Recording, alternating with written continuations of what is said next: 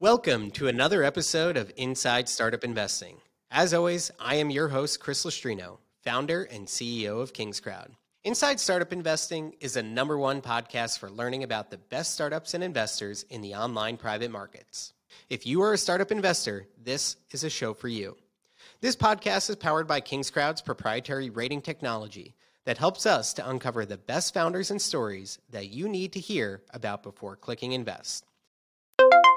Now, before we get started, we want to thank our sponsor, LawCloud, the premier solution for founders to prepare to raise capital online. Whether you need to file a Form C, a Form 1A, or a subscription agreement, LawCloud provides the lowest cost, easiest to use toolkit for founders to make raising capital online easier than ever. Now, on to today's show.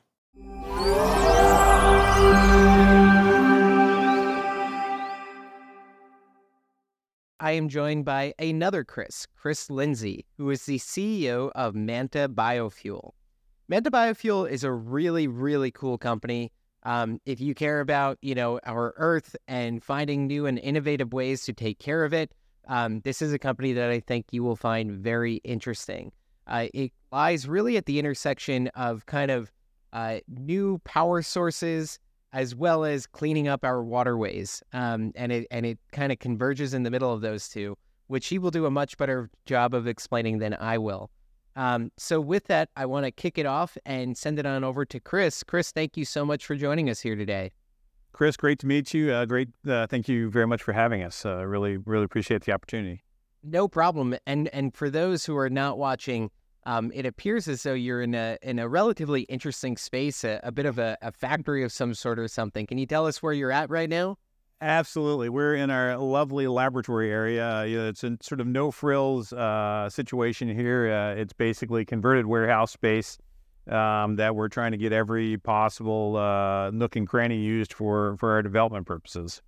That's really cool. Um, well, to kick it off, Chris, can you tell us really what Manta Biofuel is all about and what you all do? So Manta was actually started as a as a biofuels company, and uh, we can get into this whenever you want, Chris, but and, and talk about a bit of bit of the pivot that we made. But um, we started as a biofuels company, and really over the last uh, 18, 24 months, we've evolved the company more into the direction of water remediation, and we've got some fantastic technology that we can utilize um, to address acute water pollution issues. So uh, it, it's it's pretty cool. Really excited to tell you more about it. Before we get into that, I'd love for you to tell us a little bit about your background. Hmm. Um, and if you don't mind telling us a little bit about uh, the background of the founder of the organization and how this company came to be. Sure, absolutely. So my background, I, I uh, basically grew up in the biotech world. I started, uh, been uh, now amazingly, I guess it's just about 30 years in biotech um, everything from working on the bench to driving business sides of things. So, um, you know, that for me, you know, the ability to to actually take an idea, a concept um, from the bench to something that is a commercially viable um, offering out there has really been my passion, and so that's one of the things that really certainly drew me to to Manta. Manta as a whole, it was founded by uh, Ryan Powell, Dr. Ryan Powell, um, as a as a uh, an extension or or culmination of his PhD work that he was doing at the University of Maryland, um, where he was studying the use of microalgae as a source of biofuels. And actually, as part of that, so there's the biofuels component, growing the algae. Then there's also the component of harvesting the algae from from ponds, um, which uh, obviously for for fuel any anything dealing with fuels has to be as low cost as possible. So um, it was sort of those two key parts that helped drive the the foundation of, of Manta. Ryan himself is a, he's a uh, uh, I think comes from a fourth generation farm family in Ohio, uh, which is one of uh, his fantastic traits. I mean, he has the he's an, an extremely practical guy, um, exceptionally smart. Uh, sort of got everything from the, the the academic PhD side to things to the farmer practicality that this sort of helps us blend everything together. You talk a little bit about the fact that you've all kind of had a, a pivot within the business. Can you talk to us about what that looks like? Sure, absolutely. So we started off as biofuels. So the, the, the concept was we're going to grow algae in huge open ponds, um, then uh, recover that algae from these ponds using some proprietary technology for magnetic separation. And I, I, can get into that in a second, Chris. Um, and then the algae that we then harvested would then be converted to biofuels with some uh, high temperature, high pressure uh, equipment. Um, pretty pretty interesting stuff as as we went along. Um, last year, well, I guess it was late 2021. We had just raised some additional funds through our our first crowdfunding campaign, and we were sort of at an inflection point for us for the company. Um, it was evident that for us to really advance the biofuels uh, angle uh, the way we wanted to, the way we needed to, it was going to take really significant investment, probably uh, orders of magnitude more investment than we had been able to procure to that point.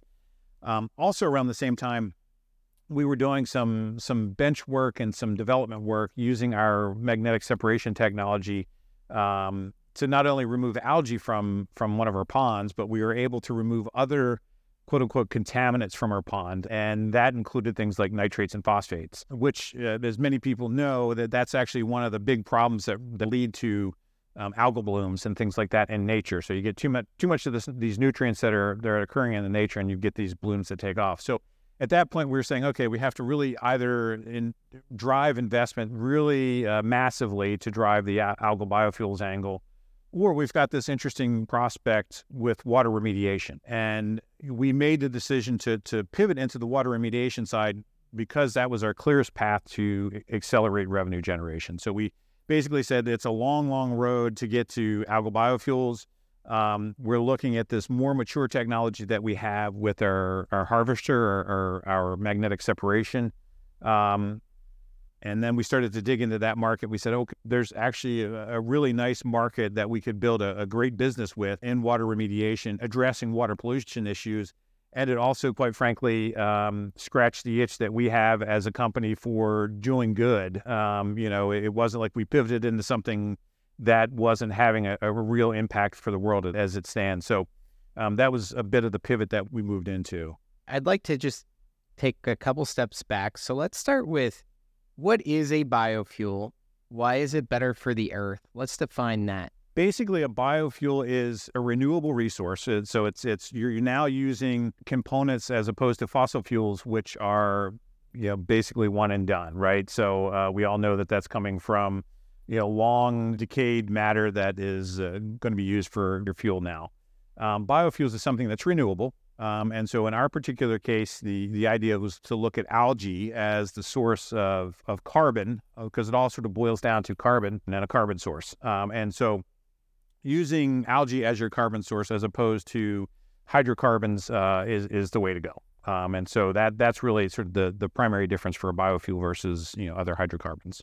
Now we know what a biofuel is. Can you talk a little bit about why there's such a long road to biofuels maybe being adopted at larger scale? I'm sure you and your listeners well know uh, it, when it comes to the fuel market, it really is all about economics, right? You have to have massive, massive scale to be able to be successful um, in that market. Frankly, that was a big part of the technology development from our perspective um, around our magnetic separation because we, we were trying to scrape out and shave out every possible cost uh, uh, in the production of biofuels. Um, even with that, the, the the cost factor is still significantly high. I mean, we're fighting against uh, a well-established paradigm that has great economies of scale. I mean, enormous economies of scale that that really are uh, a real challenge to kind of overcome. Um, we we were very optimistic about our ability to overcome it, sort of with the general approach for biofuels that we're taking, rather than you know, in one of my previous lives, I worked for a company that we were actually growing uh, algae and steel fermenters. So it was all about converting you know, the the the sugar that we were feeding in into something that was closer to, to biofuels that we could use at the most economical way. The, the the the route that Ryan took was basically, hey, we're just going to have a field, a field with a big pit in it. Um, we're going to feed it manure and other nitrogen sources. So as cheap as you could get, uh, grow algae in this in this pit, recover the algae as cheaply as possible. Even then, the economics are so so challenging. So that that's that's I think from my perspective is one of the the big areas we ultimately will need to overcome to to to get to successful biofuels.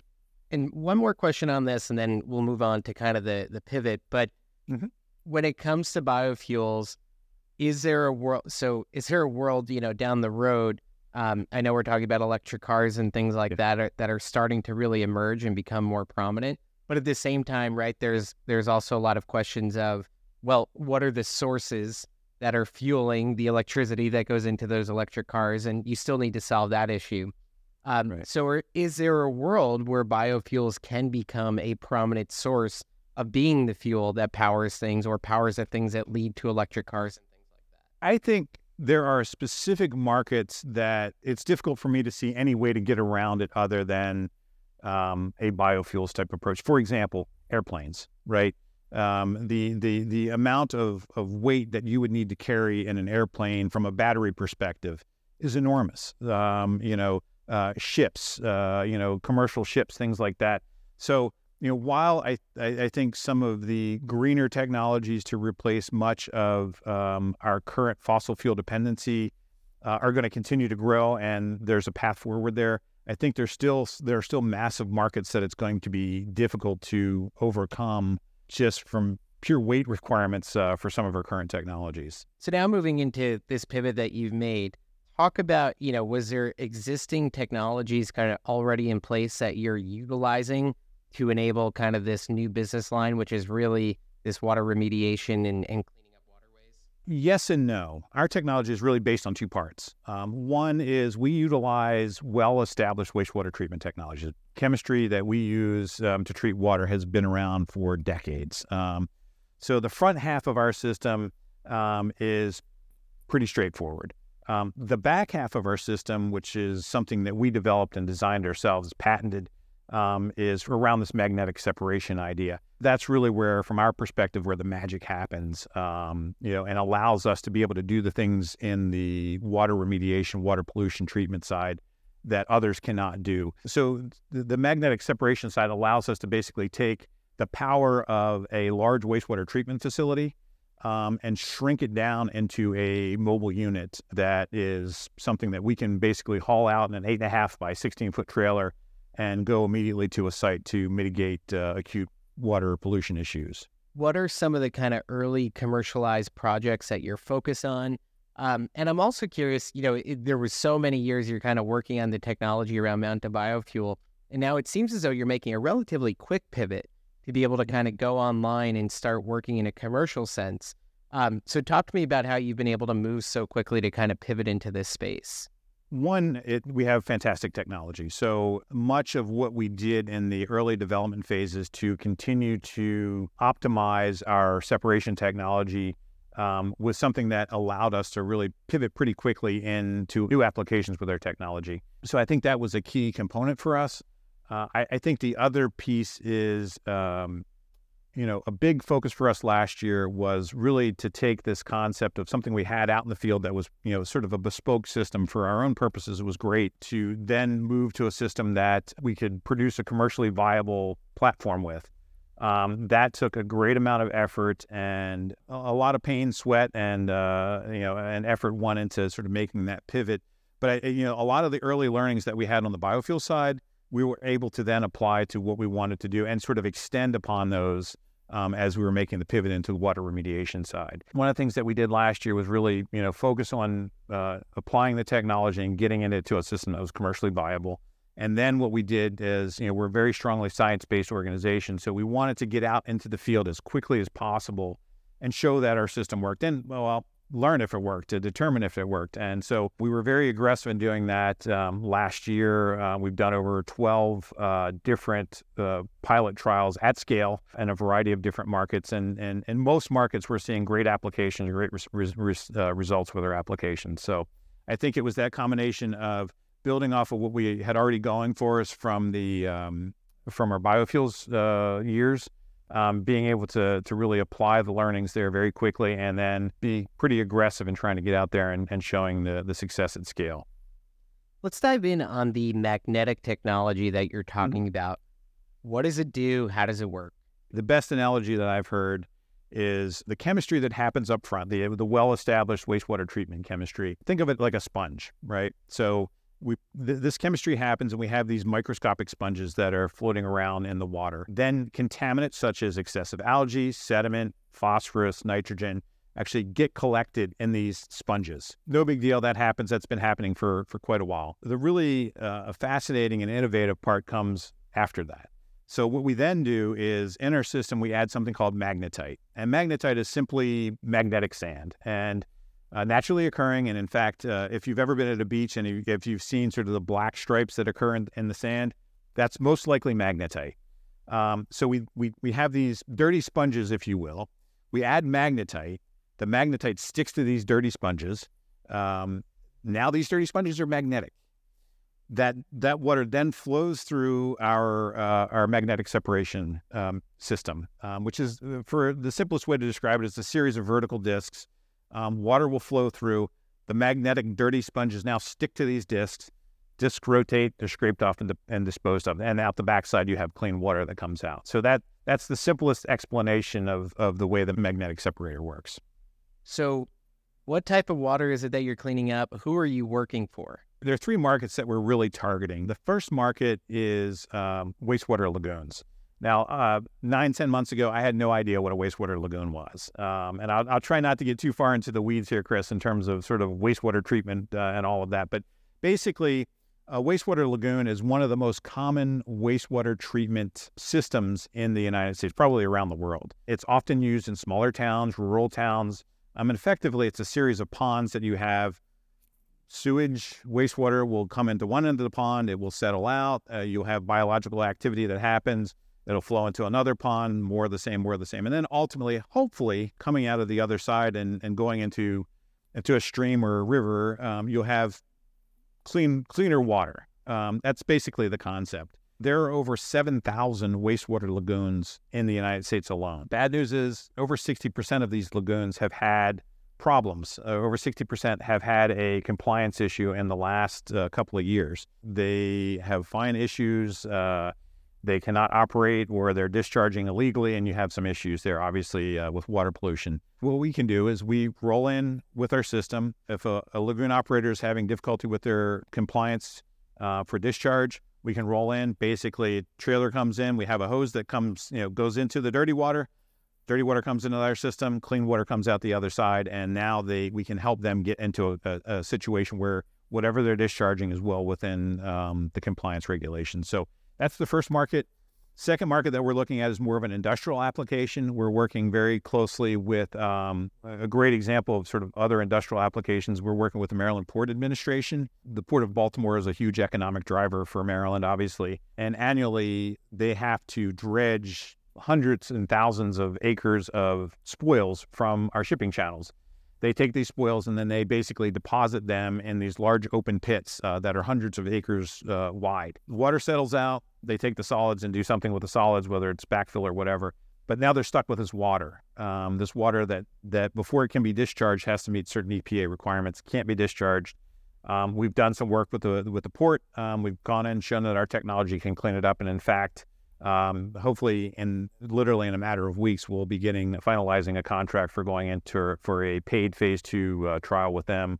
Um, that could ultimately lead to uh, purchase of some equipment from us. So that's the second market. And by the way, that that problem is obviously not unique to Maryland. Wherever you have dredge spoils, you have commercial channels, commercial ports.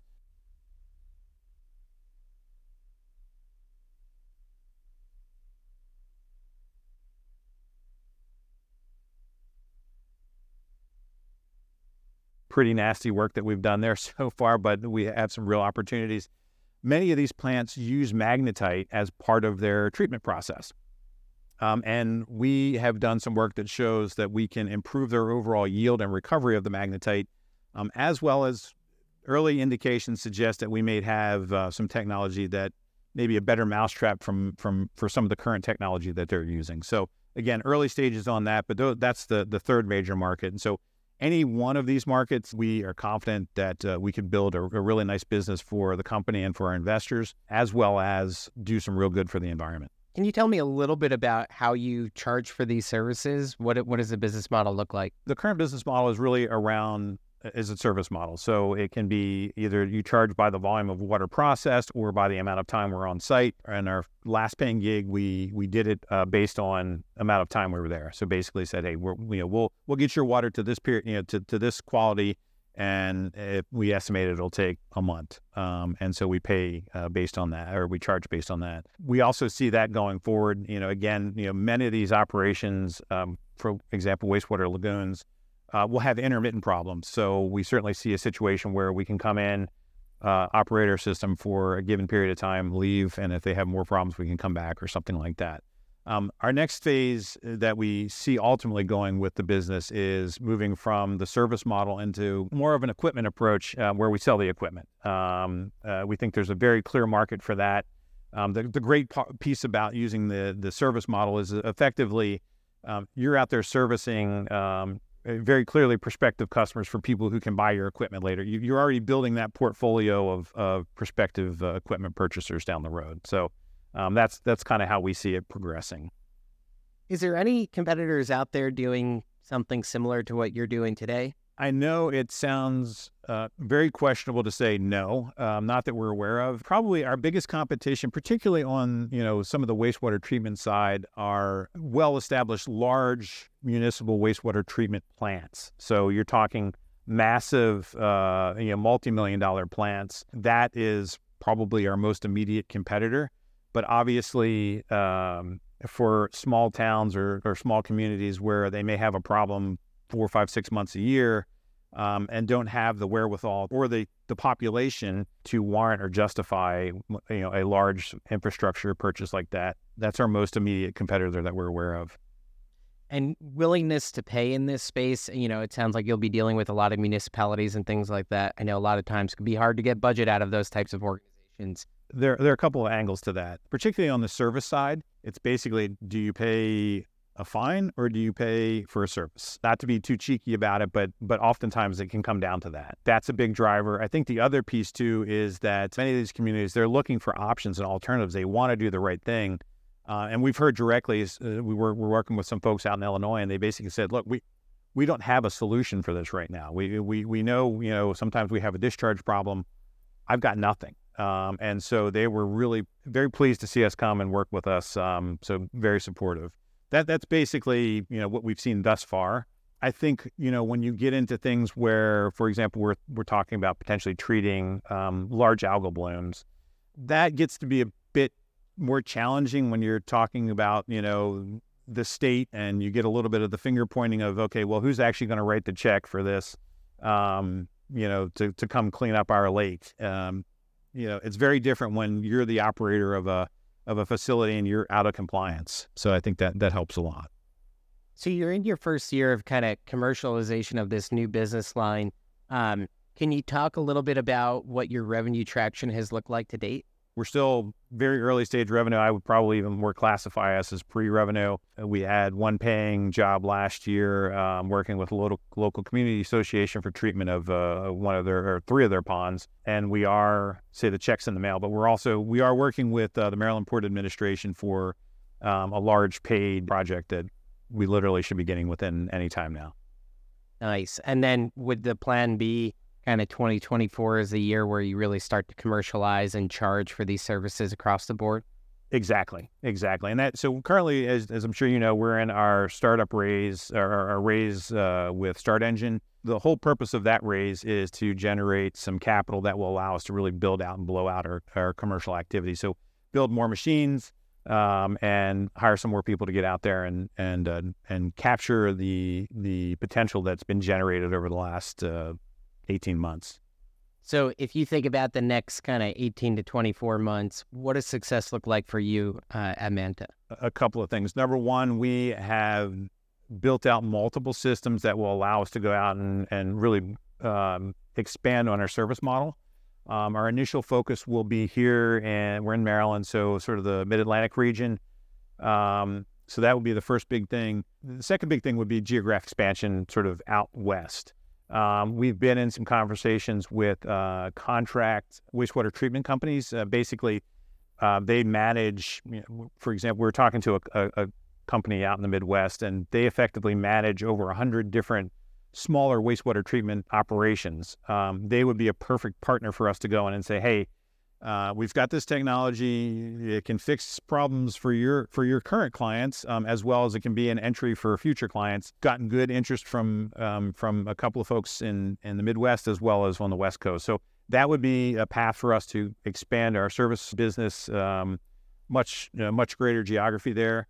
Um, and then then we flow into really starting to build out our equipment sales capability. So once we sort of seed the market, we follow on with very solid equipment sales for us moving forward.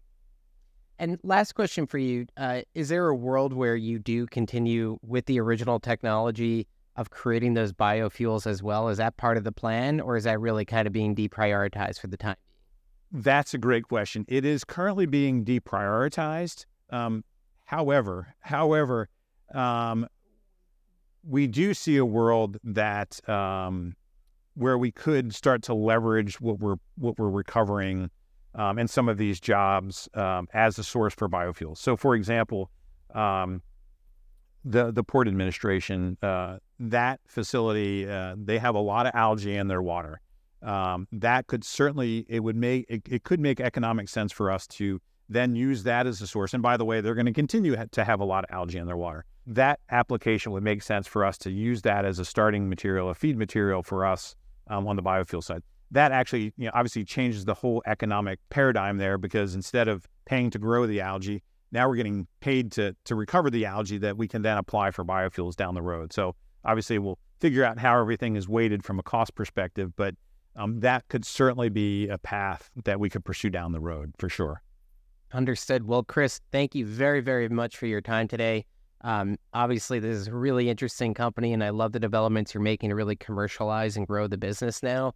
Um, and obviously, for those who are interested, uh, you could check them out at Start Engine if you uh, would like to partake and invest in their current round of funding. Chris, thank you so very much again for your time and your insights. And thank you, everyone, for listening. Thanks so much for listening to the show. If you want to use the same tools I do to find amazing founders like the ones I have on the show to power your investment decisions, you can head on over to kingscrowd.com backslash startups to try out our Edge toolkit for 30 days free.